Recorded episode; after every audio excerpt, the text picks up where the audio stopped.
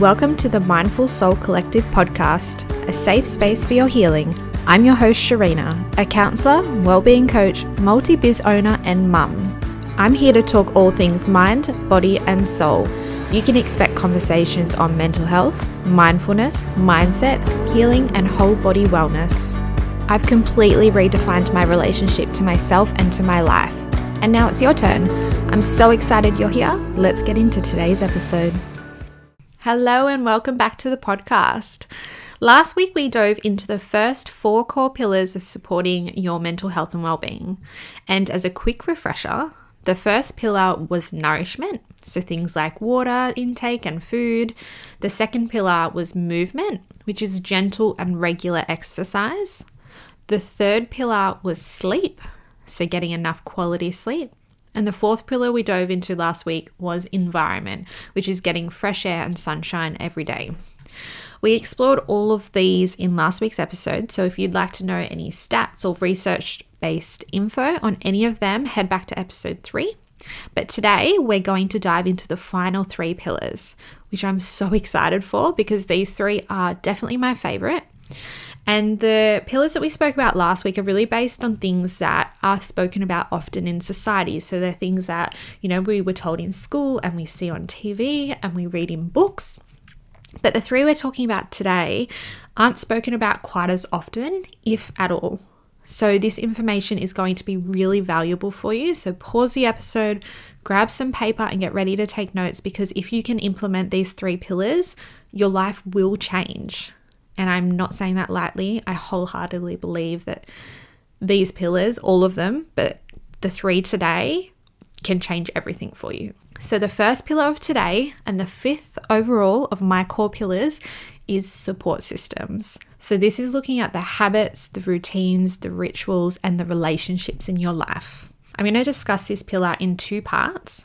And the first part is going to be about habits, routines, and rituals, and the second part will be about relationships. So I found a beautiful quote by Mina Trados that I want to share with you to start this pillar off. And that is if you want to change your world, you need to start cultivating good habits. Habits, routines, and rituals help us to find stability and safety when everything else may feel overwhelming in life. When we create them, we are taking control of our lives and we're able to direct our focus towards what's truly important. Researchers have found that routines can have incredible benefits for our mental health, such as alleviating bipolar disorder, ADHD, and insomnia. Dr. Steve Orma also says that routines can alleviate anxiety and stress. Habits help us to feel more in control of our lives. It helps us to feel calmer and more focused and productive, and of course, less stressed. You're also going to find that if you have habits that you regularly implement and practice and have in your life, you're going to find this sense of stability and consistency in life, which makes everything feel easier. So, are your habits, routines, and rituals supporting the life that you want to create? Do you feel shame or guilt or disappointment over a particular action or behavior that you do? Or maybe do your friends or family make comments about anything in particular that they're worried about? In general, a bad habit's going to keep you from being your best. It could harm your health or well being, and it may encourage negative behaviors as well. Good habits are the opposite. So they empower you and support you, and they nourish your overall health and well being. So take some time to determine what habits you currently have and if they're considered supportive or not. And start working on eliminating a couple at a time. And when you know which habits you'd like to eliminate, you may also want to replace them with something that's going to be healthier that supports you instead. I'm going to give you some ideas of healthy habits you could implement, but this list is not exhaustive. You may not like any of the ideas, which is so okay. Your habits need to reflect you, your lifestyle, and the kind of life that you want to live. So don't just use my list as gospel. Find what works for you. But in saying that, a couple of ideas, and these are just some of them, as I say them, you may already do them. They don't have to be these big one hour routines that you have in the morning. If you have time for that and that supports you, beautiful, do that. I love a morning routine, I think they're amazing. But realistically, we are all so busy, and sometimes you just need to implement a couple of more things into your life. right? So, here are a couple of ideas. I do most of these things, um, not every single day, but they're things that I do prioritize. So, opening your windows for fresh air, making your bed, standing at your desk instead of sitting, wearing sunscreen every day, uh, flossing your teeth or pulling oracle cards, having a glass of water as soon as you wake up, practicing yoga, drinking less coffee or eating lunch outside. I love to eat my lunch outside. doing a random act of kindness. Maybe every Monday you do a random act of kindness for someone.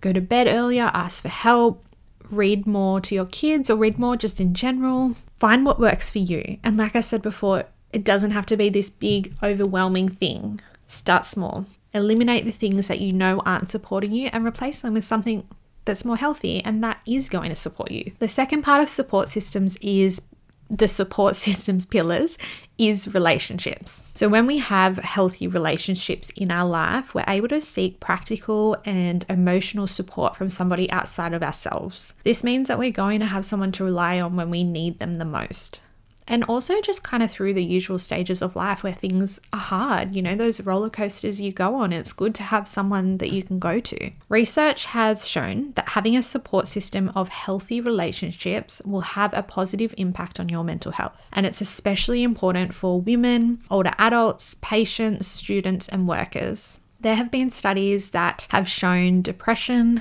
loneliness, and altered brain function are linked with poor support system relationships. The altered brain functions can make people more likely to suffer with depression or want to take their own life um, and use alcohol. One particular study of men who had strong support systems were less likely to die than those that didn't. And that study was of middle aged men and conducted over a seven year span. Researchers have also shown that stress is managed more easily when we have support systems in place. There are three different kinds of relationship support that you can have. And I will probably actually do an individual episode on this alone, but I'll briefly explain the three to you now. So there's emotional support. So these are people and services you can lean on to support you through times of emotional difficulties. So some examples of this are partners, um, close friends, family or therapists. And then there's informational support. So these are people and services you can lean on that gives advice and guidance and mentoring um, and information. So some examples of this is again therapists, um, coaches, doctors, uh, mentors. And then there's instrumental support. So these are people and services that take care of your physical needs when you may need it. So some examples of this might be nannies, respite care, cleaners, grocery delivery services, and things like that. So, your support system can look a little bit like having a romantic partner, parents, siblings, um, grandparents, friends, work colleagues, neighbors, but it could also include things like counselors and coaches, your doctor, mentors, cleaners, nannies, and childcare. So, your support system can really be quite broad and it's important to have a really diverse mix between personal and professional. So, I have three questions that you can ask yourself to help assess and build your relationship support systems. So, question one is What is it that I need or want from my support system right now? Maybe you need a bit more help with the housework, or maybe you need to hire someone else for your business. Maybe it's to do counseling. So, really looking at what you really need and want in your life right here, right now. The second question is Do I need more variety in my support system? So, like I said before, it's important we have a mix of personal and professional support. So, things like friends and family, but then also having things like counselors and coaches of some kind so that you're not entirely relying on just your friends because that can put a lot of pressure on friendships and relationships. So, having that mix is really important. And the third question is Do I need to nurture or commit to the support I currently have? So look into the relationships you have right now and determine if maybe you need to put a bit more TLC into them. Maybe some friendships need a bit more time and conversations, or maybe you only half heartedly attend counseling. And of course, with this one, do it without judgment and only with love. And then from here, you can begin to look for ways to build your support system. So, some starting points may be reaching out to friends and family, using technology to meet new people or connect with old relationships. You could join clubs or groups. You could start at a new gym. You could hire the appropriate professional support you need. So, with your support systems, everybody is going to be really different. This is just general information. So, again, find what works for you.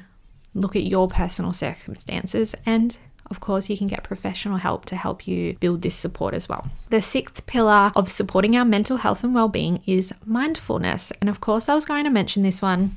It's in my business name. It's in my podcast name. It's so important. It's a key part of my work with clients and for a really good reason. So, this pillar is all about downtime and rest and relaxation and being present within your body. So, mindfulness allows us to fully attend to what's happening right here, right now. It's our ability to be fully present and aware of where we are, what we're doing, and not to be overwhelmed or overreactive about things that might happen around us or to us. When we're not being mindful, we're usually living on autopilot and missing the beauty of the current moment. So, a really good example of this is if you drove to work this morning, do you remember it? Do you remember putting your blinker on and turning down a certain street? Do you remember someone crossing the road? When we're driving our car to work, it's very often we're on autopilot. We don't even think about it. We've done it so many times that our brain just puts us into autopilot and off we go. But think of all the beautiful things you could miss when you're on autopilot. So, researchers reviewed more than 200 studies, and the results were incredible. Mindfulness is especially effective in reducing stress anxiety, and depression, and it's also been shown to help with chronic pain, addiction, and fatigue. It's also been found that mindfulness can boost our immune system, reduce stress levels, and improve emotional regulation. Mindfulness is available to us every single second of the day. There are so many tools and techniques that can be used as mindfulness, which I will give you some examples, but I just wanted to share that the most simple and easy way to practice mindfulness is bringing your attention back to your body, your breath, and your surroundings. I recommend practicing mindfulness as often as you can.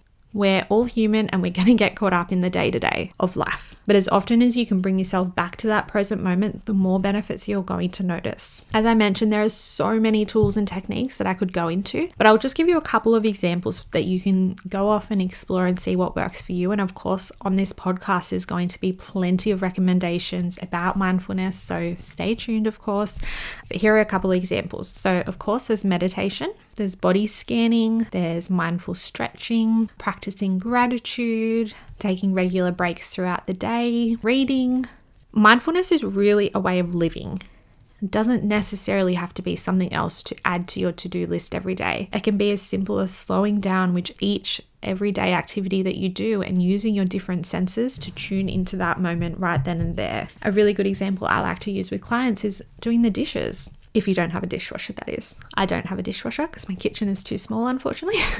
so we hand wash our dishes. So, you know, you can feel the warmth of the water on your hands. You can hear the bubbles popping. You can watch the bubbles pop as well. You can feel like the cloth or the sponge running over the plate. You know, that is practicing mindfulness because you're in the moment, you're using your senses, and you're paying attention. You're not on autopilot, which is what you want. And the final pillar, the seventh pillar of supporting your mental health and well being, is emotional well being, which is nervous system support, and thriving within all parts of yourself. I will briefly mention that with this pillar, there is so much information I can provide. I could be here for days talking about emotional well being, so I'm just going to give you some basic info. And again, this is the basis of all of my work, of all of my blogs, my social media, my podcast. Everything I talk about is working on your emotional well being.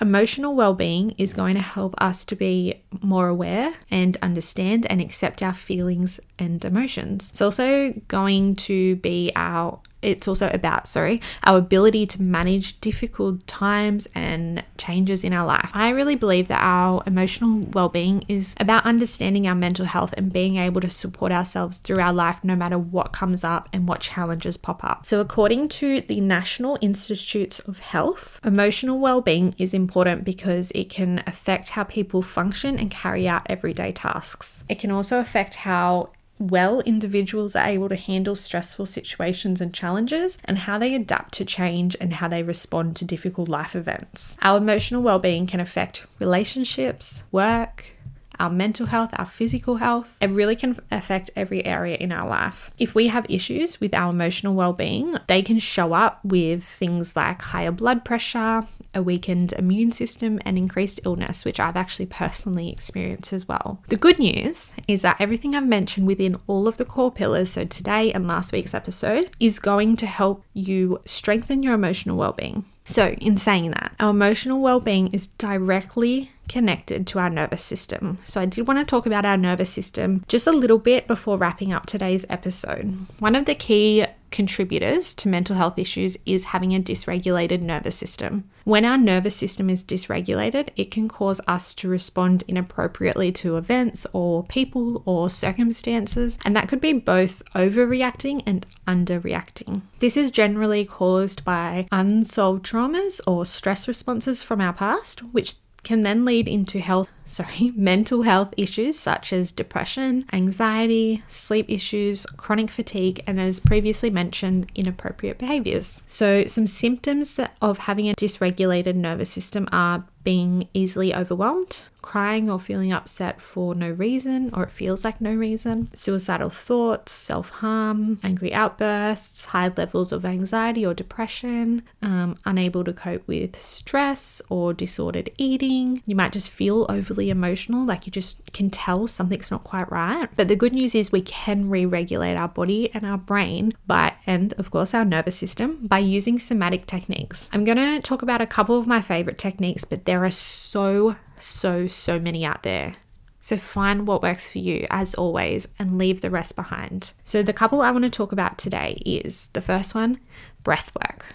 There are loads of different techniques you can use for breath work, but starting at the basics is probably the best option if you're new to breath work. And this is simply deep breathing in through your nose, down into your belly, holding it for a moment, and exhaling through your mouth and repeating. The second one is cold therapy. So that could be, of course, like cold plunges, like doing ice baths, which are quite popular at the moment. It could also be holding or eating ice, drinking ice cold water, could be standing in front of the fridge or an air conditioner. I think they're probably the main ones I recommend to clients because they're so easy for us to access. And the third example to re regulate your nervous system is using grounding statements. So I have noticed that this doesn't particularly work with everybody. For me personally, it does work, but not if I'm in an incredibly dysregulated state. But I thought I'd mention it anyway because it is a little bit different. So, a grounding statement is quite similar to an affirmation. So, it's a positive statement that we repeat to soothe our emotions. So, they help to remind us of something that's already true and gives our body a reminder to notice the present moment. So, an example of this could be I can feel my heart beating in my chest and I am safe in this moment. We are never going to be able to entirely control our nervous system, but the goal is to have a balance and hopefully, you know, hopefully allow us to move into a regulated state as quickly and as easily as possible with these tools and techniques. As I close out today's episode, I wanted to remind you that wherever you are on your journey, you are not broken and you do not need to be fixed. We all have stages of life where our mental health is overwhelming and not necessarily supported how we would like it to be. It's part of life. It doesn't mean that you have failed. It doesn't mean that you don't care. It doesn't mean that there's something wrong with you. It means that you are a human being having a human experience. So, as you navigate this journey and your life, keep in mind that there's so many resources available to you, and with the right support, you can overcome any obstacle. You are strong and capable and deserving of a happy and healthy life. Wherever you go next is up to you, but just know that I am cheering you on. I am supporting you from afar, and you've got this. If you'd like to dive any deeper into supporting your mental health and well-being, I do have spaces available for new clients, including after hours appointments. You can book a free chat to see if I'm the right counselor and coach for you, or you can just go ahead and book a session if you know you would like to work together. There are links in the show notes. I am sending all of my love and all of my support, and I will be in your ears again next week.